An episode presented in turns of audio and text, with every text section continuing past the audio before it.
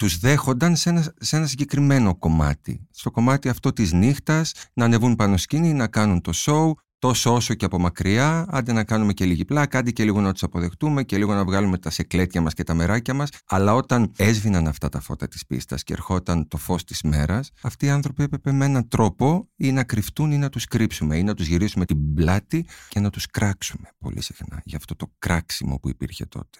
Αυτό το στενάχωρο πράγμα και γι' αυτό και στέκομαι με πολύ σεβασμό απέναντι σε όλους αυτούς τους ανθρώπους. Όλοι, όλοι αυτοί που πέρασαν και το ξαναλέω γιατί θέλει μεγάλη τόλμη και θάρρος το να σταθείς πάνω σε μια σκηνή και να είσαι αυτό που είσαι, αυτό που επέλεξες να είσαι και που δεν το χρωστάς σε κανέναν. Θέλεις, είμαι άντρας και θέλω το βράδυ να ντύνω με γυναίκα και να βγαίνω να τραγουδάω. Δεν χρωστάω να απολογηθώ σε κανέναν γι' αυτό.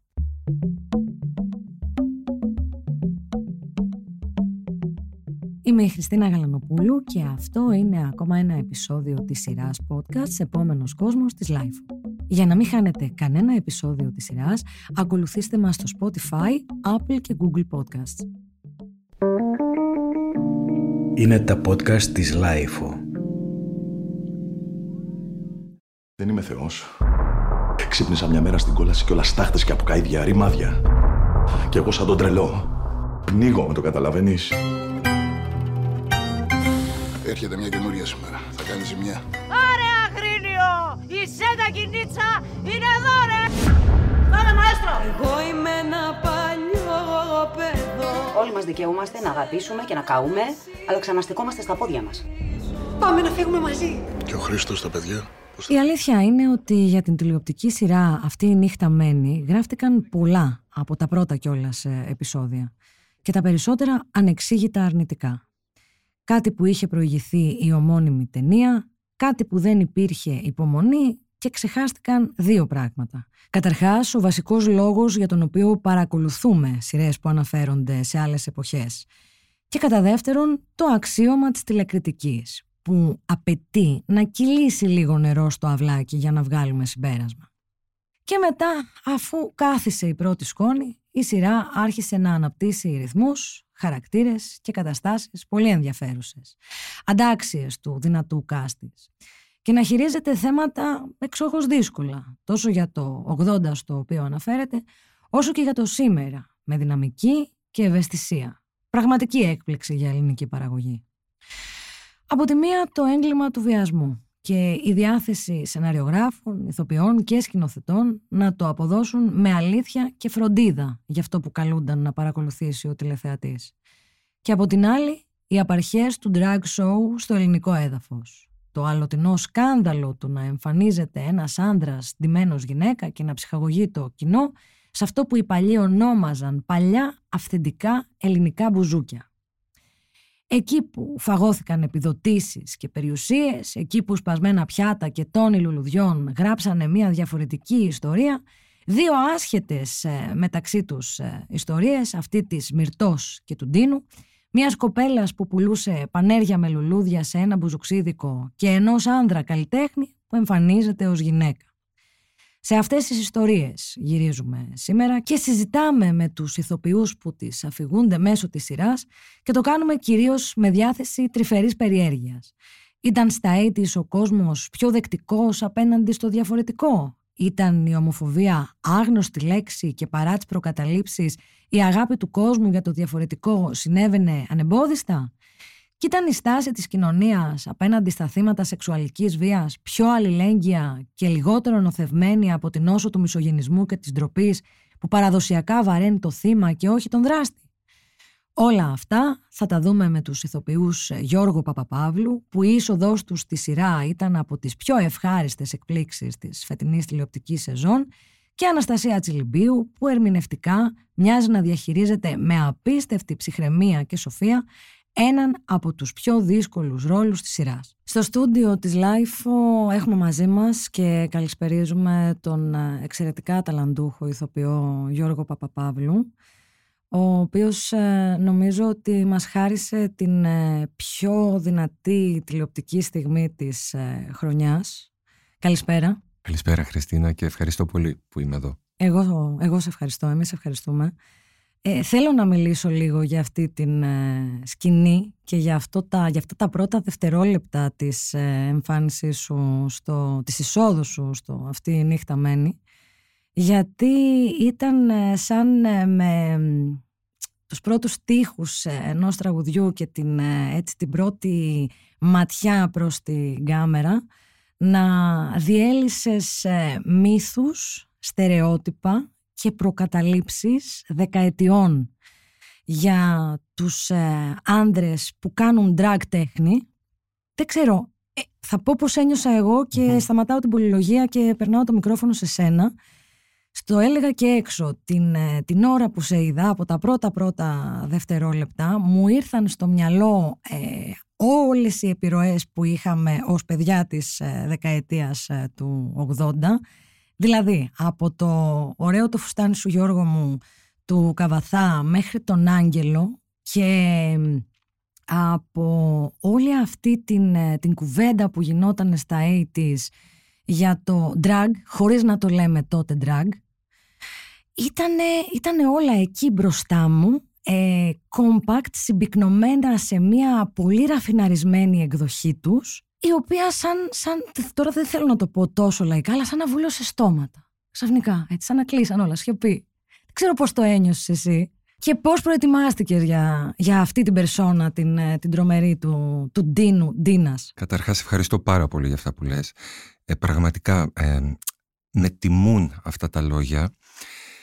Χαίρομαι διπλά και τριπλά που κατάφερα ακούγοντάς να επικοινωνήσω και να περάσω αυτό που εγώ ήθελα μέσα από τον Ντίνο γιατί για να δεχτώ να κάνω αυτό το ρόλο είχα, είχα στο μυαλό μου ότι πρέπει κάποιες προϋποθέσεις να εκπληρωθούν. Ο Ντίνος, ο ήρωας αυτός που έφερα ως ρόλο είναι ένα σύνολο ανθρώπων. Είναι πολύ παραπάνω από ένα πρόσωπο. Ήθελα να είναι, δεν ξέρω πώς ακουστεί αυτό, πιο πολύ μια ιδέα και το λέω μια ιδέα με την έννοια του ότι ε, ο Ντίνος έχει μέσα κομμάτια από όλα αυτά που ανέφερες, έχει κομμάτια από τις δικές μου αναφορές, από τον Αλμοδόβαρ, από τον Ζενέ, έχει κομμάτια από το Ζακ, έχει κομμάτια από το Γιακουμάκι, έχει κομμάτια από όλα αυτά τα παιδιά που υπέφεραν, που κακοποιήθηκαν, που κάποια δολοφονήθηκαν. Και νομίζω ότι ήταν μια χρυσή ευκαιρία, τουλάχιστον εγώ έτσι το εξέλαβα, να τους δικαιώσω αυτούς τους ανθρώπους. Και νομίζω πέρασε όλο αυτό. Είναι, ήταν περισσότερο συνέστημα αυτή η εμφάνιση σε εκείνο το επεισόδιο, αυτή η πρώτη σου εμφάνιση, για να είμαι ειλικρινής, από, από το μυαλό μου και δεν, δεν ξέρω αν μπορώ να το εκφράσω σωστά, γιατί ξαναλέω, ήταν περισσότερο συνέστημα παρά αισθήσεις, δηλαδή όραση, ακοή. Ε, πέρασαν από μπροστά μου εικόνες Γιώργου Μαρίνου, ε, χωρίς να, προς Θεού, χωρίς να μπαίνω στη διαδικασία της ε, συγκρισης ε, κάτι, κάτι άλλο ε, σπουδαίο έκανε αυτός ο άνθρωπος. Ήταν όμως σαν να, σαν να παίρνουμε το απόσταγμα εκείνης της ε, δεκαετίας, η οποία δεν ήταν εύκολη δεκαετία, ειδικά για τους ανθρώπους είτε της ΛΟΑΤΚΙ κοινότητας, είτε της καλλιτεχνικής ε, κοινότητας που έκανε αυτού του είδους την, ε, την τέχνη έφτανε σε μας σαν τελικό μήνυμα, σαν τελικός προορισμός, σαν ρε παιδί μου όλες αυτές τις συζητήσεις τελικά μπροστά στην, ε, στην ομορφιά που έχει να σου προσφέρει ένας άνθρωπος μέσω της τέχνης του, μέσω της ανθρωπιάς του, μέσω αυτού που θέλει να σου επικοινωνήσει, δεν έχουν τελικά κανένα νόημα όλα τα προηγούμενα. Εκείνο που ήθελα να σε ρωτήσω, πέρα από τις αναφορές που γίνονται στον ε, Μάριο Βεάνο, στον ε, καλλιτέχνη, πάνω στον οποίο υποτίθεται ότι πάτησε το, το σενάριο και λέω το σενάριο και όχι ήθελα να σε ρωτήσω αν διαβάζοντας για όλη αυτή τη δεκαετία του 80, που ήταν μια δεκαετία που έβαλε τα μπουζούκια στη ζωή μας, έβαλε τη νύχτα ε, και τις ε, διαφορετικές και τις πιο έτσι λούμπεν παρυφές της ε, στην ε, καθημερινότητά μας αν εισπράττεις το ότι αυτοί οι άνθρωποι είχαν διαφορετική μεταχείριση τότε. Ήταν το ίδιο σκληρή η ζωή μαζί τους ή υπήρχε ένα διαφορετικό σημείο αποδοχής και επικοινωνίας τους με το κοινό; Μιλάς για τους ανθρώπους που αποφάσισαν να κάνουν drag στη σκηνή. Mm-hmm. Διαβάζοντας και μελετώντας και αυτή τη δεκαετία που όπως είπες συμφωνώ απόλυτα ήταν μια σκληρή δεκαετία για όλους αυτούς τους ανθρώπους.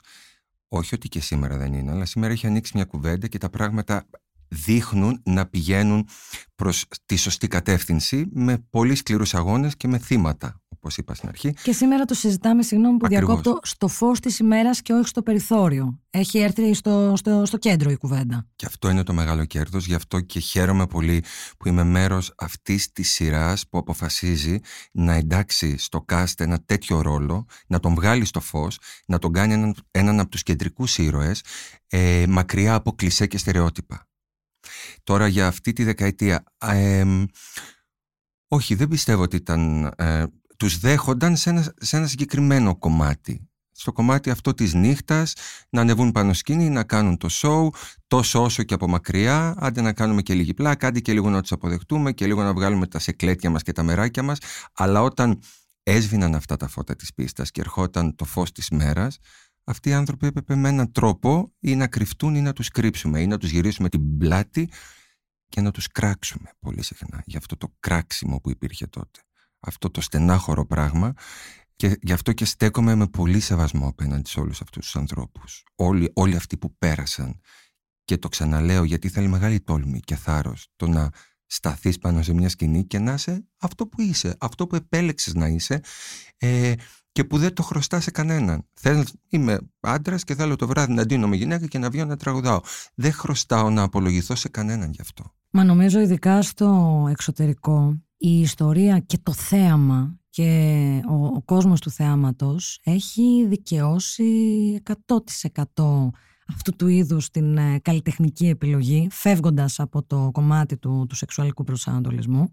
Νομίζω το, το Drag Race RuPaul είναι από τα πιο δημοφιλή προγράμματα Έτσι. που, που έχουν υπάρξει και με έναν άνθρωπο ο οποίος ε, ακτιβιστικά υπερασπίζεται αυτού του είδους την τέχνη, αυτού του είδους τη, τη μεταμόρφωση και μάλιστα σε, σε μια εποχή που στην Αμερική κάνουμε πάλι βήματα προς το μεσαίωνα. Προς τα πίσω. Τώρα διάβαζα πρόσφατα, συγγνώμη σε διακόπτω, ότι η πολιτεία Τένεσί απαγόρευσε τα drag show. Τώρα πολύ πρόσφατα. Και δεν είναι, δεν είναι μόνο η απαγόρευση στη συγκεκριμένη πολιτεία που εγείρει φόβους, ε, είναι ότι μήπως αυτός ο νόμος επεκταθεί προς την ε, τρανς κοινότητα, Μμμ. προς, τε- προς τα τρανς άτομα που ειδικά στο εξωτερικό και ειδικά στην Αμερική έχουν δώσει μάχες ε, προκειμένου να υπερασπιστούν και την ορατότητα και το δικαίωμά τους ε, στις, ε, στις θεραπείες φιλομετάβασης ε, και στην, ε, ε, στην κάλυψή τους από την ε, ιατροφαρμακευτική περίθαλψη των, ε, των ΗΠΑ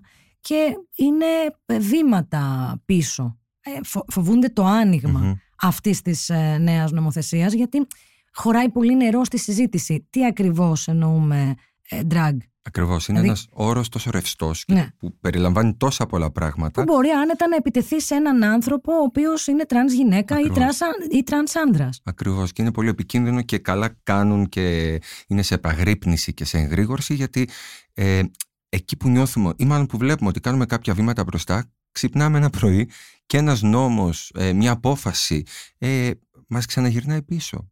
Ακριβώς, Πίσω σε πράγματα που με αίμα τα κατακτήσαμε. Ακριβώς όπως έγινε με την, ε, με την ανατροπή του, του νόμου για τις αμβλώσεις. άλλο, άλλο ένα μελανό σημείο των καιρών μας.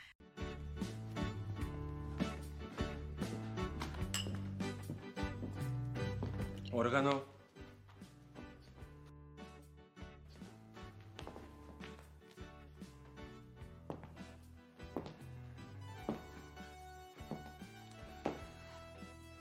Σου έπεσε αυτό. Το κατάλαβες ότι είμαι...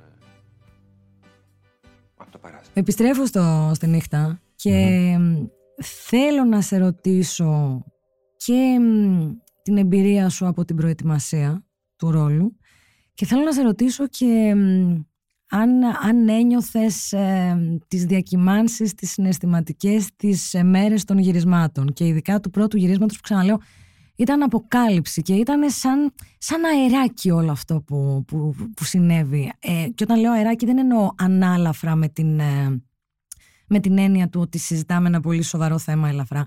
Όχι, ότι έγινε με τόσο εκλεπτισμένο τρόπο που ξαναλέω, ε, ε, ήταν σπουδαία, σπουδαία δήλωση, πολιτική τοποθέτηση εκείνη τη στιγμή. Εγώ τουλάχιστον το εξέλαβα έτσι. Έχεις, έχεις εικόνα από πρόβες, από, από συνεργάτες, πώς αντέδρασαν σε όλη αυτή την, ε, τη μεταμόρφωση και, τη, και την παρουσία εκείνη τη στιγμή; Βέβαια. Η προετοιμασία κράτησε κάποιο καιρό που εγώ άρχισα και διάβαζα, έβλεπα βιντεάκια στο YouTube, έβλεπα παλιές λαϊκές τραγουδίστριες στα 80's που τραγουδούσαν στα, στα μπουζούκια εκείνης της εποχής. Ήθελα να το δω αυτό. Ε, έβλεπα εικόνες στο Google, άνοιξα βιβλία, έκανα όλα αυτά. Κάποια στιγμή τα έκλεισα όλα. Είπα αυτό είναι ένα κομμάτι της προετοιμασίας. Τώρα θα αρχίσει να λειτουργεί η φαντασία μου, το ένστικτό μου και θα συνθέσω τον Τίνο. Θα τον αφήσω να γεννηθεί. Και ήρθε πολύ ομαλά αυτό. Βέβαια πάντα με επειδή η δουλειά μας είναι πληθυντικός αριθμός ε, για να το καταφέρω όλο αυτό είχα και την υποστήριξη της Κατερίνας της Φιλιώτου που είναι η σκηνοθέτηδα της σειράς όλων των ανθρώπων, το μακιγιάζ, μαλλιά που κάνανε εξαιρετική δουλειά. Αλλά ένα βήμα πριν από αυτό από την όψη την τελική, την εξωτερική το εσωτερικό είπα λίγο πριν πω τώρα θα γίνω το σώμα αυτών των ανθρώπων που πάλεψαν τόσους αιώνες να αναδυθούν να βγουν στην επιφάνεια και θα το κάνω με τον απέραντο σεβασμό που νιώθω σε όλους τους ανθρώπους που τολμούν να είναι ο εαυτός τους. Και βγήκα. Το θυμάμαι. Ψιλοέτρεμα κιόλας. Όταν περπάταγα εκεί για να ανέβω στην πίστα, είπα ή τώρα ή ποτέ και άσε αυτοί οι άνθρωποι να μιλήσουν, να δανειστούν το σώμα σου και να μιλήσουν. Αντιδράσεις από, από δίπλα από τους συναδέλφους ένιωθες; Κοίτα, ναι, ναι, ναι, ένιωθα. Ήταν όλοι συγκινημένοι. Ναι. Ήταν, εγώ δεν καταλάβαινα, γιατί όταν είσαι τόσο μέσα σε αυτό δεν έχεις εικόνα. Όχι. Αφέθηκα. Ναι. Ήταν όλοι συγκινημένοι. Δηλαδή, μόλις τελείωναν οι λήψεις, ε, μου κάναν, ερχόταν η Κατερίνα, μου λέγε Είσαι πάρα πολύ καλός, είσαι συγκινητικός. Πάμε άλλη μια λήψη από εδώ, πάμε από εκεί. Ε, ερχόταν η ζωή Σκανδάμ που κάνει τα, τα μαλλιά. Επίσης, όλοι, όλοι, όλοι. Ο Γιάννης ο Σπυρώνης που είναι ο σκηνοθέτης. Η Καρολίνα Οικονομίδη που έκανε ένα, αυτό το εξαιρετικό μακιγιάζ, γιατί η αλήθεια είναι ένα κομμάτι της μεταμόρφωσης, της το χρωστάω, ήρθαν όλα νιώθω ότι ήρθαν όλα τα κομμάτια του παζλ και κούμποσαν και η δική μου εσωτερική προετοιμασία και η όψη και θέλω να το κρατήσω μέσα μου όλο αυτό που συνέβη εκείνη τη μέρα στο γύρισμα. Είναι σπουδαίο και θέλω να σου πω ότι είναι από τις σκηνές που μοιάζουν να πήγαν χωρίς πρόβα. Δηλαδή είναι, είναι τέτοιες και οι αντιδράσεις ε, που λες αυτό μπορεί να ήταν και αυθεντικό να πήγε κατευθείαν χωρίς κατ. Η αλήθεια είναι ότι έγιναν πολύ λίγες λήψεις γι' αυτό έγιναν λίγες. Όχι γιατί δεν είχαμε χρόνο, αλλά γιατί έβλεπαν οι άνθρωποι απ' έξω ότι ε, κάτι δυνατό έχουμε στα χέρια μας. Είναι πρόκληση για έναν άντρα ηθοποιό να, να μπει σε, σε έναν τέτοιο ρόλο, σε μια τέτοια ψυχολογία. Έχει, έχει δυσκολίες, πέρα από τις τεχνικές. Έχει καταρχάς τις τεχνικές δυσκολίες. δεν, δεν, τις, ε, δεν τις προσπερνώ. ναι, ναι, ναι. Είναι αυτές οι δυσκολίες, οι τεχνικές. Ε, πώς ένας άντρας θα μπορέσει να να, να έρθει όσο πιο κοντά γίνεται πώς να το πω, στη γυναικεία του πλευρά γιατί δεν νιώθω ότι μιμήθηκα μια γυναίκα τόσο όσο ότι άφησα απενεχοποιημένα τα θηλυκά μου στοιχεία να βγουν στην επιφάνεια. Ε, αυτό είναι το ένα κομμάτι. Το άλλο κομμάτι, οι δυσκολίες έχουν να κάνουν και με το όταν μου πρότειναν το ρόλο είχα μια ανησυχία για το «Ωχ, τώρα τι θα πάω να κάνω, μήπως στιγματιστώ, μήπως αυτά». Ε, και... Είναι φυσικό. Ναι, είναι, απ' τη μία είναι φυσικό, αλλά απ' την άλλη υπήρχε και ένα κομμάτι μέσα, ε, πώς να το πω, να εκπληρώνεις τις επιθυμίες άλλων.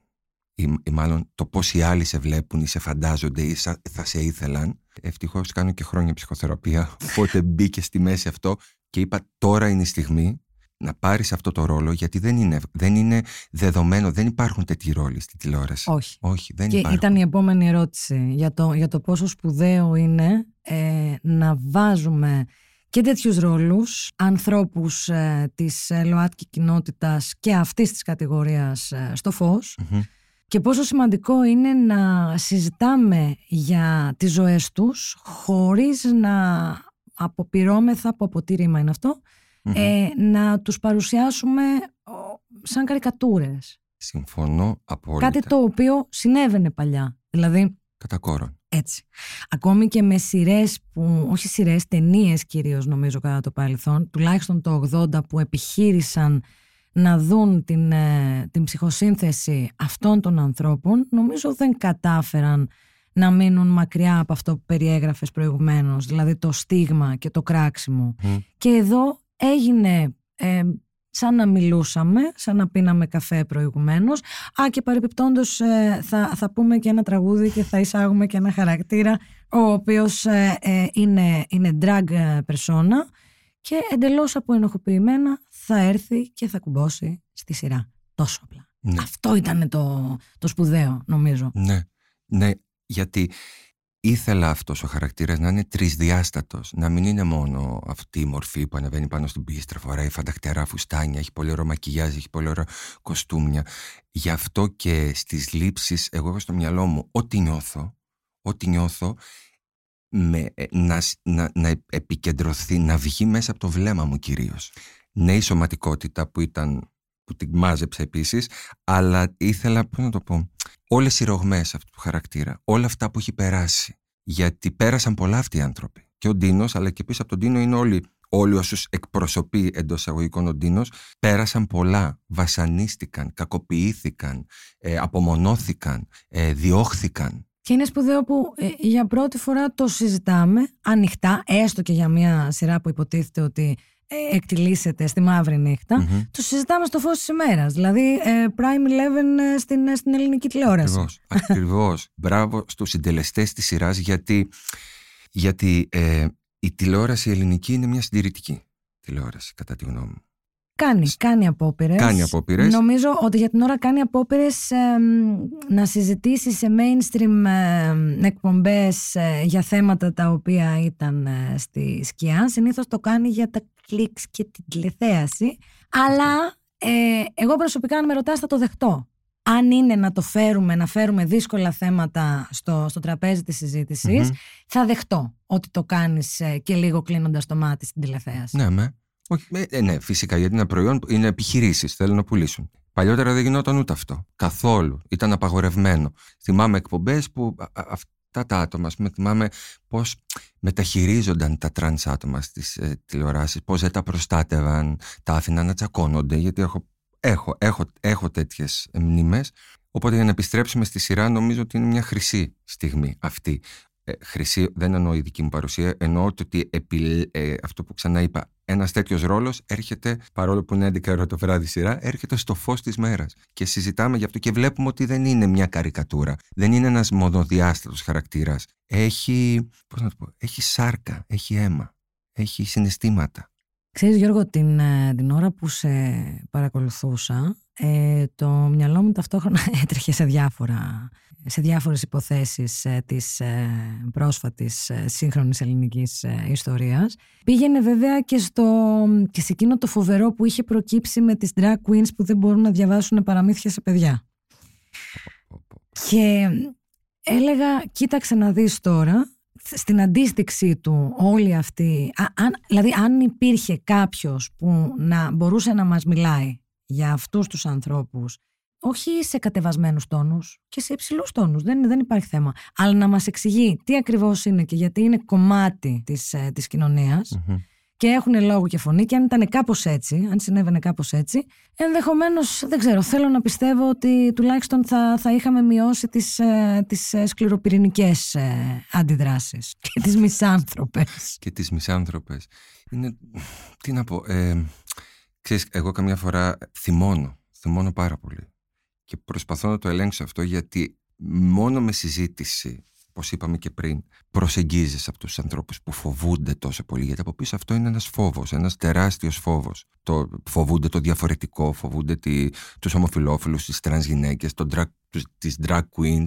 Ε... Φοβάσαι δηλαδή ένα κομμάτι τη της φύσης ε, το οποίο δεν μπορείς εσύ να το εξηγήσεις. Ακριβώς. Όλα ξεκινάνε από, τη, από, το, από το σπίτι ξεκινάνε όλα. Από εκεί πρέπει να πάμε και από το σχολείο και από την παιδεία και από την εκπαίδευση και πώς μαθαίνουμε στα παιδιά μας. Εμένα είναι το άγχος μου. Δεν έχω παιδιά, έχω ανήψια. Το άγχος μου. Να, να μάθουν να αγαπάνε τους διαφορετικούς. Είτε έχουν περισσότερα κιλά, είτε έχουν άλλο χρώμα από εμάς, είτε είναι ομοφιλόφιλοι, είτε είναι ψηλοί, είτε είναι κοντοί. Οτιδήποτε. Είναι το άγχος μου και ε, ανησυχώ νομίζω, ναι. νομίζω όλοι μας, ε, αλλά να, βλέπεις ε, υπάρχουν και, και στιγμές και δεν θα το πω ευκαιρίες, γιατί δεν, δεν είναι απλώς ευκαιρία. Είναι θέση. Είναι, ε, θέτεις το, το ζήτημα κανονικά προς συζήτηση. Που βλέπεις ότι, ότι γίνεται όπως πρέπει να γίνει. Γιώργο, ε, πέρα από το αυτή η νύχτα μένει, είσαι και στο θέατρο αυτή την εποχή. Ναι. Θέατρο Πόρτα, στην παράσταση Πομόνα του Άλιστερ Μακντάουελ, σκηνοθεσία Θωμά Μοσχόπουλου. Ε, μέχρι πότε προλαβαίνουμε; Μέχρι, μέχρι 9 Απριλίου, Κυριακή 9 Απριλίου, Κυριακή των Βαΐων. Αμήν και να προλάβουμε. Ναι. Σε ευχαριστώ πάρα πάρα πολύ που ήσουν ε, μαζί μας για αυτή την κουβέντα. Ε, και εύχομαι σε αυτόν τον ε, χαρακτήρα και μάλλον αυτός ο χαρακτήρας ε, να κάνει ένα χράτς στην ελληνική τηλεοπτική πραγματικότητα και όχι μόνο και να ανοίξει ακόμη περισσότερο αυτή την κουβέντα που αφορά και τον drag και την τρανς ορατότητα όπως πρέπει να τη βλέπουμε και όπως πρέπει να τη συζητάμε. Γιώργο, σε ευχαριστώ πάρα πολύ. Και εγώ σε ευχαριστώ πάρα πολύ για την ευκαιρία που μου έδωσες να μιλήσουμε για, για αυτό το ρόλο και ό,τι κουβαλάει αυτός ο ρόλος.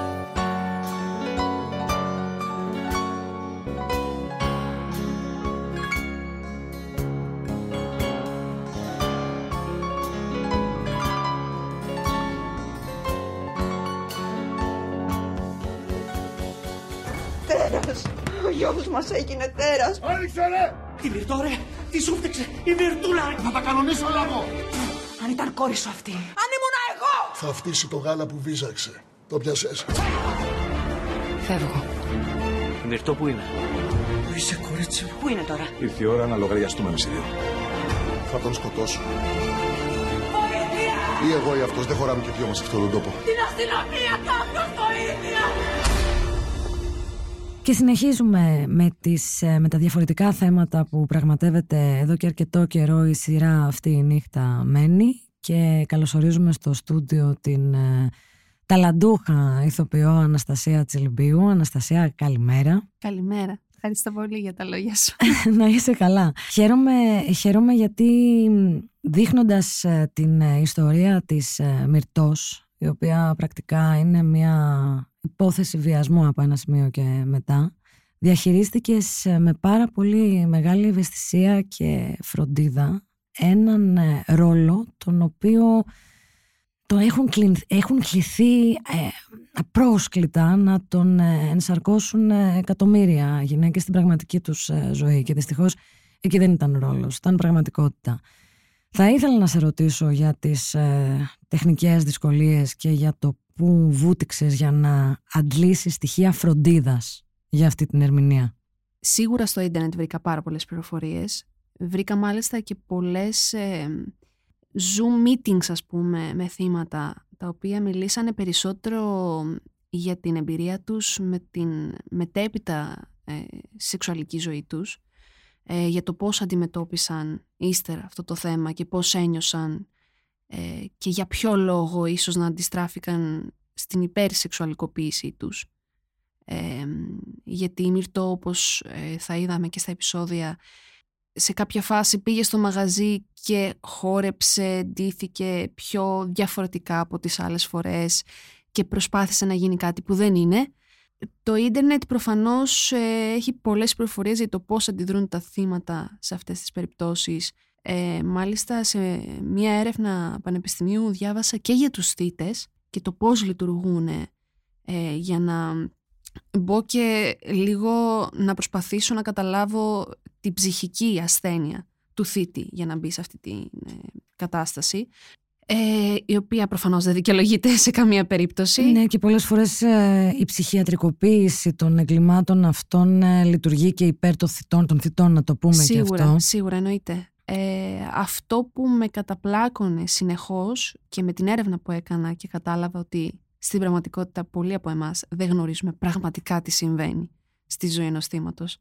Μετέπειτα, ας πούμε, που δεν είσαι ξανά ο ίδιος άνθρωπος, η αδικία που ένιωθα κάθε φορά έπρεπε να γυρίσω κάποια σκηνή, ε, είτε του βιασμού είτε μετέπειτα, ότι την αδικία των, των αυτών των, συγγνώμη που θα ε, αναφερθώ έτσι, αυτά τα καθάρματα δίνουν μια κόλαση σε κορίτσια και αγόρια χωρίς να φταίνε σε τίποτα. και αυτό το ότι αυτά τα άτομα δεν, πολλές φορές δεν έχουν μια αγκαλιά να τους να τους κρατήσουν σφιχτά, να τους πούν ότι, ότι όλα θα πάνε καλά. Νομίζω ότι η σειρά περιγράφει όλο αυτό το, το πλέγμα αντίστασης ε, στην αλήθεια του, του θύματος και η αλήθεια είναι ότι ακουμπάει και ένα ζήτημα ταμπού, Ναι. αν μου επιτρέπεις, το οποίο είναι το μ, να λειτουργήσει σε τέτοιο σημείο ο μηχανισμός απόθεσης ε, αυτού του βιώματος, όπου η επιζήσασα του, του βιασμού να χάνει τα λογικά της. Σίγουρα. Το Σίγουρα. οποίο δεν το, δεν το έχουμε ξαναδεί, δεν το συζητάμε πολλές φορές ε, ανοιχτά και κακώς κατά τη γνώμη μου αν θέλεις, αλλά είναι αυτό που έλεγες προηγουμένως. Πολλές φορές κοιτάμε να ψυχιατρικοποιήσουμε ή να εξηγήσουμε με ψυχιατρικούς όρους ε, την ε, πράξη του θήτη και σχεδόν ε, ποτέ δεν ε, αντιλαμβανόμαστε το, το βάρος, το, το, το, το ψυχικό βαρύδι που έχει να αντιμετωπίσει μία επιζήσασα βιασμού η οποία φτάνει στο σημείο προκειμένου να, να το κάνει αυτό να, να χάσει ακόμη και τα λογικά της για, με- για μεγάλο χρονικό διάστημα. Ήθελα να σε ρωτήσω κατά πόσο όλη αυτή η κουβέντα για το έμφυλο ζήτημα στη μετάμη του εποχή έχει επηρεάσει τον τρόπο που καλλιτέχνες και ηθοποιοί κυρίως και σκηνοθέτες και σεναριογράφοι βλέπουν τώρα πια όλη αυτή την, ε, την ιστορία. Δηλαδή, παράδειγμα, ε, διαβάζεις ένα σενάριο. Είσαι πιο ευαίσθητη στο να εντοπίσεις πράγματα τα οποία μπορείς στη σημερινή εποχή να χτυπούσαν, να κλωτσούσαν διαφορετικά; Σίγουρα. Και τα επισημαίνεις, μπαίνεις στη διαδικασία να τα επισημάνεις; Και όχι μόνο εγώ, ε, όπως κάναμε στην κουβέντα μας πριν, ε, πριν ξεκινήσουμε, ε, θεωρώ ότι πια είναι κοινός ο προβληματισμός. Ε, έχει έρθει και συνάδελφός μου ε, που θα μου πει, ας πούμε, όχι σε μένα συγκεκριμένα, ενώ θα μιλήσουμε για το οποιοδήποτε έργο και θα πει, ας πούμε, αυτό δεν μ' αρέσει πώς ακούγεται, να το αλλάξουμε, ας πούμε. Ε, υπάρχει κοινός προβληματισμός και από γυναίκες και από άντρες ε, και για ε, θέματα ας πούμε μισογενισμού και από τους άντρες ε, στο να μειωθούν αυτά τα φαινόμενα. Ε, φυσικά όμως ε, θεωρώ ότι όταν ε, σου έρχεται ένα κείμενο ας πούμε από μεγάλους ε, συγγραφείς που προφανώς είχαν τέτοια κατάλοιπα εκεί δεν ξέρεις πώς να, να αποφασίσεις τι να κάνεις. Σπουδαίο αυτό που λες, γιατί έχουμε δει μέσα στα προηγούμενα χρόνια να πέφτουν θύματα της ε, cancel culture άνθρωποι του πνεύματος και των τεχνών και των ε, γραμμάτων, χωρίς βέβαια να, να σκεφτούμε κάτι πολύ βασικό, ότι όλα αυτά γράφονταν τότε. Σε μια εποχή που δεν συζητούσαμε για αυτά τα πράγματα, δεν τα φέρναμε στο φως, ήταν ε, ψήθυροι ή δεν ήταν και τίποτα. Ναι. Ε, δεν, δεν, ας πούμε, μου έρχεται με ένα πολύ συγκεκριμένο παράδειγμα στο μυαλό από το χώρο της τέχνης, που είναι η Σνάιντερ από το τελευταίο ταγκό στο Παρίσι. Ναι. Πριν από κάποια χρόνια δεν θα τολμούσε κανείς να, να ασκήσει την παραμικρή κριτική ε, στον ε, Μπερτολούτσι. Ναι. Ε, όταν τελικά μίλησε η πρωταγωνίστρια για το τι πραγματικά ήταν αυτή η περιβόητη σκηνή πάθους ε, με το βούτυρο κτλ. κτλ. Τότε αρχίσαμε να καταλαβαίνουμε ότι πίσω από τέτοιες τεράστιες ε, σκηνές του κινηματογράφου, πίσω από καλλιτεχνικά άλματα, μπορεί να κρύβονται και εξαιρετικά δυσόδεις καταστάσεις. Ναι, σίγουρα. Ε, η δική σου η ματιά όταν βλέπεις πλέον ε, θέατρο, κινηματογράφο, διαβάζεις ένα βιβλίο, ε, είσαι με το, με το στυλό στο χέρι. Ε, ναι, ωστόσο κατανοώ τη διαφορά που υπάρχει ανάμεσα το χάσμα των γενεών και προσπαθώ όχι να δικαιολογήσω την κατάσταση, αλλά να καταλάβω την οτροπία που υπήρξε, ας πούμε, στο τάδε κείμενο όταν το διαβάσω. Το ιστορικό πλαίσιο, τη Ναι, συνήθεια των ακριβώς, ανθρώπων. ακριβώς. Και Δεν- καταλαβαίνω τη διαφορά και το πόσο λάθος είναι σ- τώρα, στο 2023. Ενώ διαβάζοντάς το, ε, δεν ξεχνάω το θαυμασμό που είχαμε στο οποιοδήποτε έργο και την πόση ε, έμπνευση μπορεί να έφερε στις επόμενες γενιές. Ωστόσο ξέρω το τι είναι λάθος για την εποχή μας. Ε, και καταλαβαίνω το ιστορικό υπόβαθρο που μπορεί να έχει ε, στο οποιοδήποτε έργο διαβάζω. Ε, αλλά ναι, νομίζω ότι πι- είναι καλό που μπορούμε να διαχωρίζουμε τα πράγματα πια και να ξέρουμε τι πριν, είτε και στη λαϊκή κουλτούρα, ας πούμε, θεωρούσαμε λάθος, που τότε το αγνοούσαμε. Θα σε πάω πίσω στη σειρά περισσότεροι τηλεθεατές όταν βλέπουν μια τέτοια σκηνή, σαν αυτή που αφηγείσαι μέσω της ερμηνείας σου, έχουν την απορία για το, για το πώς προετοιμάζονται δύο ηθοποιοί, ε, γιατί χρειάζονται δύο για, για μια τέτοια ιστορία, ποια είναι η προετοιμασία και η ψυχολογική και η ερμηνευτική ώστε να αποδώσεις κάτι τόσο τρομακτικό με αλήθεια μεν αλλά με, με φροντίδα για αυτό που θα εισπράξει τελικά ο τηλεθεατής. Ε... Συζητάτε, είναι κάτι το οποίο ε, χρειάζεται παρουσία για τη συζήτηση εννοώ, παρουσία του σκηνοθέτη, του σεναριογράφου. Είναι μια κουβέντα που θα κάνετε μεταξύ σας ε, για το πώς θα διαχειριστείτε όλη αυτή την τρομακτική χορογραφία. Πώς, πώς βγαίνουν αυτές οι σκηνές; Στη συγκεκριμένη περίπτωση εγώ είχα και ο Φίβος ε, σίγουρα που υποδίεται τον Μίλτο. Ε, είχαμε ξεχωριστές κουβέντες με τους σκηνοθέτες μας και τους σεναριογράφους. Ρώτησα τη σκηνοθέτηδά μας επίσης πώς ε, θέλει ε, και πώς επιθυμεί να, ε, πώς να το πω, να φανεί αυτή η σκηνή και να προβληθεί στην τηλεόραση. Η αλήθεια είναι πως θεωρώ ότι είναι πολύ σημαντικό να νιώθεις, ε, ακούγεται πάρα πολύ άσχημο, ασφάλεια ε, στην διαδικασία της. Ε... Δεν είναι άσχημο, είναι το σωστό. Ναι. Γιατί ε, ουσιαστικά είναι η αναπαράσταση ε, ενός φρικτού εγκλήματος. Ναι. οπότε θεωρώ ότι ο Φίβος ήταν εξαιρετικά προσεκτικός στο να μην νιώσω άβολα με κάτι και η σκηνή και το γύρισμα προχώρησε ομαλά, ωστόσο το μέσα μας σίγουρα ήταν διαλυμένο. Και μάλιστα αν διαλυθήκαμε εμείς, ε, είμαι σίγουρη ότι Τι συμβαίνει στην πραγματικότητα; Ναι, εκατό φορές χειρότερα. Δεν σ' άρεσε εδώ;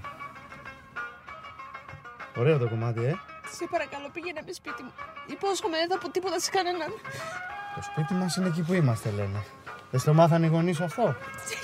Σε πήγαινε με σπίτι μου. Ο μπαμπάς μου δεν είναι καλά. Μπαμπά σου. Γιατί τι έκανε για σένα ο μπαμπά σου. Τα πάντα, πατέρα μου είναι. Άσε με, σε παρακαλώ. Πουθενά δεν θα πας. Έχω άλλα σχέδια για μας απόψε. Καλύτερα. Καλύτερα. Έλα εδώ. Έλα εδώ, μην τρέχεις. Μην τρέχεις. Εγώ θέλω μόνο το καλό σου. Έτσι δεν μας λέγανε πάντα αυτοί. Πώς βγαίνεις από μια τέτοια σκηνή, και όταν λέω βγαίνεις, δεν εννοώ τερματίζεται η σκηνή, ε, κάνουμε διάλειμμα, κάνουμε τσιγάρο και συνεχίζουμε τις υπόλοιπες. Εννοώ πόσο, πόσος χρόνος χρειάζεται σε, σε μια γυναίκα ηθοποιό για να φύγει από αυτό που έχει συμβεί στο ρόλο της. Προσπαθώ να διαχωρίζω τα πράγματα ε, εδώ και αρκετά χρόνια ε, στο να ξεχωρίζω την πραγματικότητα από τη μυθοπλασία όταν ε, καλούμε να ε, υποκριθώ το ρόλο μου. Ωστόσο μπορώ να πω ότι στο συγκεκριμένο ρόλο και φέτος ε, όταν έπρεπε να κάνω σε αυτές τις σκηνές με στοιχιώνει το πόσο άσχημο είναι για τα θύματα αυτό που ζουνε και με πνίγει αυτή η αδικία και νομίζω δηλαδή με πλήγωσε τόσο πολύ όλο αυτό το ζήτημα που έπρεπε να αντιμετωπίσω που δεν, δεν πρόκειται να το, θα το κουβαλάω σε όλη μου τη ζωή και θα προσπαθώ και θα προσπαθήσω, δεν ξέρω πώς αυτό θα γίνει εφικτό, αλλά θέλω να το προσπαθήσω, έστω να συνεισφέρω κάπως. Δεν ξέρω πώς θα γίνει αυτό, Θέλω να συνεισφέρω με το δικό μου τρόπο. Αυτό βασικά.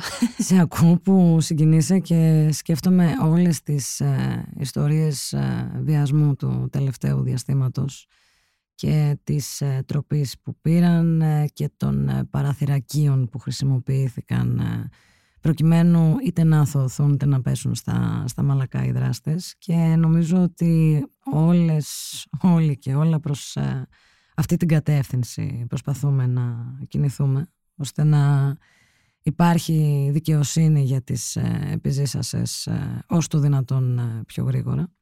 Νομίζω ότι η σειρά περιγράφει την, την κατάσταση και την αντιμετώπιση αυτού του είδους των εγκλημάτων τα τελευταία 30-40 χρόνια στο, στο ελληνικό έδαφος και όχι μόνο. Νομίζω Είχαμε δει και κάτι αντίστοιχο και στο, και στο εξωτερικό. Μια ναι. αντίστοιχη σειρά στο, στο Netflix, το Unbelievable, αν θυμάμαι καλά, που ε, βλέπεις ότι το μοτίβο αντιμετώπισης ε, των ε, επιζώντων είναι ακριβώς το ίδιο. Η διάψευση, η προσπάθεια θυματοποίησης του δράστη, η προσπάθεια να αποδειχθεί ότι το θύμα δεν λέει αλήθεια και έχει κάποιο δόλιο σκοπό προκειμένου είτε να βγάλει χρήματα είτε να κάνει κακό στον, στον θήτη. Και πάει λέγοντας, ας ε, φύγουμε από αυτό το δυσάρεστο κομμάτι και να κλείσουμε με αυτό που κάνει στο TikTok. Ναι. Το, το οποίο συζητώντας και με φίλες και συναδέλφους, ε, δεν ξέρω αν το αντιλαμβάνεσαι, αλλά είναι εμπεδομένος ε, φεμινισμός ε, χωρίς να αναφερόμαστε σε αυτόν. Είναι ε, εμπεδομένα μαθήματα που έχουν να κάνουν με το έμφυλο ζήτημα με πάρα πολύ ωραίο τρόπο. Πώς, πώς άρχισες να το, πώς ξεκίνησες να το κάνεις αυτό, τι, τι ήταν η αρχική έμπνευση; Νομίζω ότι επειδή είμαι στο χώρο από πολύ μικρή, τουλάχιστον ε, της showbiz και λοιπά, ε, ξέρω ότι θα ακούω πολλά πράγματα ε, αδικαιολόγητα. Ε, δεν ξέρω πότε ακριβώς συνειδητοποίησα ότι φτάνει, με τσαντίζει αυτό, αλλά με ενοχλεί, όπως σου έλεγα και πριν, η κακία που βγάζει ο κόσμος, που πια έχουμε καταλήξει τα social media να είναι κάτι πολύ τοξικό και απλά να έχουμε γεμίσει με ανθρωποφαγία και έχουμε γίνει όλοι επιστήμονες, γιατροί, ψυχολόγοι του καναπέ. Αυτό με τσαντίζει πάρα πολύ. Ε, ούτε εγώ είμαι ψυχολόγος, ούτε εγώ είμαι ειδικός, ούτε εγώ ποτέ θα ε, πω κάτι για εμένα που δεν ισχύει. Ε, δεν θα το παίξω υπεράνω, σε καμία περίπτωση. Αλλά δεν θα ξεχάσω ποτέ, πρόσφατα μάλιστα, γυρνούσα από το θέατρο και μια κοπέλα στο Σύνταγμα με σταμάτησε ε, και μου είπε ότι με βοηθάς πολύ με την κατάθλιψή μου. Ε, με κάνεις να νιώθω πολύ καλύτερα για τον εαυτό μου.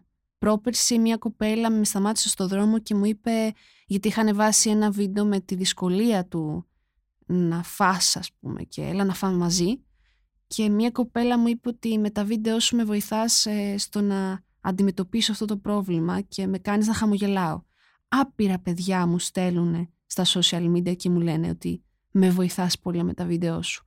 Ε, και κυρίως πολύ στηρίζομαι και στο θέμα του, της περίοδου ε, και στο ταμπό. Αυτό είναι μια σερβιέτα. Νομίζω ξέρετε όλη τη χρήση της. Θυμάμαι όλα τα χρόνια που πήγαινα σχολείο να κρύβω τη σερβιέτα μου και να τη δίνω στη φίλη μου ή να μου τη δίνει μια φίλη μου, σαν να διακινούμε κάτι που δεν πρέπει κανείς να δει. Αν βλέπεις λοιπόν αυτό το βίντεο, είναι το σημάδι σου να σταματήσεις να δίνεις ή να κρατάς τη σερβιέτα σου σαν να διακινείς κάτι παράνομο. Και για σένα που θα πας να σχολιάσεις, ε, δεν χρειάζεται να ξέρουμε τι περίοδο, δεν χρειάζεται να διατυμπανίζεις παντού τη σερβιέτα σου, δεν σου είπα να κάθεσαι να την κουνά σαν μαντιλάκι που χαιρετάς τους ναύτες που φεύγουν με το καράβι.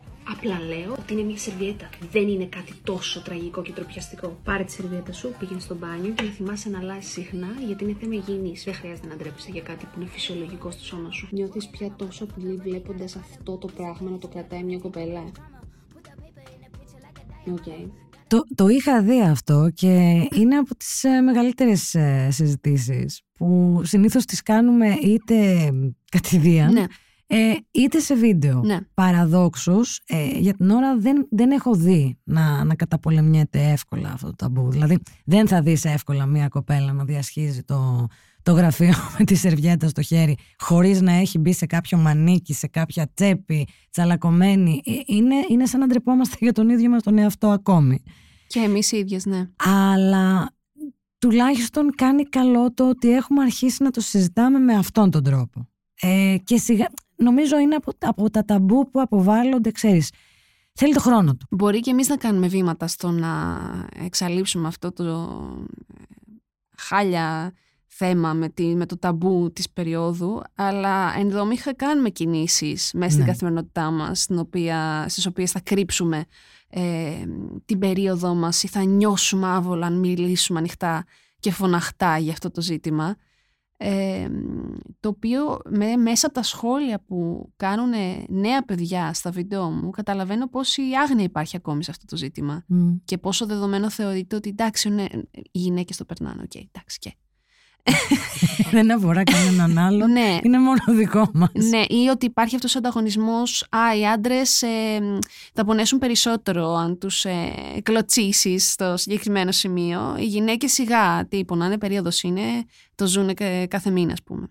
Και υπάρχει ακόμα αυτός ο παιδιάστικος ανταγωνισμός του ποιο πονάει πιο πολύ, ποιος πονάει πιο πολύ. Λυπάμαι που το λέω, αλλά δεν είναι ακριβώς παιδιάστικος. Είναι συστημικός, ο οποίος ε, περνάει ως παιδιάστικος, ακριβώς για να δικαιολογηθούν τα δικαιολόγητα. Ναι. Δηλαδή, ε, η περιφρόνηση του, του γυναικείου πόνου, ας πούμε, το, να- το να πηγαίνεις στο γιατρό και να του λες πονάω και να σου λέει δεν είναι τίποτα, έχεις νεύρα, χαλάρωσε. Ε, ενώ αν συμβεί κάτι αντίστοιχο σε, σε άντρα, είναι μισό λεπτάκι να προχωρήσουμε σε αυτές τις εξετάσεις, εκείνες τις εξετάσεις, τις άλλες εξετάσεις. Γιατί θεωρείται ότι η γυναίκα γκρινιάζει. Και δεν το λέω εγώ. Το λένε έρευνες από διάφορες ευρωπαϊκές χώρες, να τονίσω, ότι ο γυναικείος πόνος περιφρονείται. Ε, είναι κάτι το οποίο είναι εκ των όνου κάνευ. Ε, τον ε, φέρνουμε κληρονομικό δικαιώματι στον κόσμο και τον κρατάμε μόνο για μας Ακριβώς. από, κόρη σε, από μάνα σε κόρη και από κόρη στην, στην επόμενη κόρη. Δεν είναι όμως έτσι. Ε, μ' αρέσει ο τρόπος ε, που τα, τα, τα, βα- κα- εισηγείσαι αυτά τα θέματα στα βίντεο και ελπίζω ότι κάπως έτσι σιγά σιγά ε, αλλάζουμε τον κόσμο και την άποψη που έχει για τις ε, γυναίκες ε, και για όσα τους ε, συμβαίνουν και δεν είναι αποκλειστικά γυναικεία θέματα.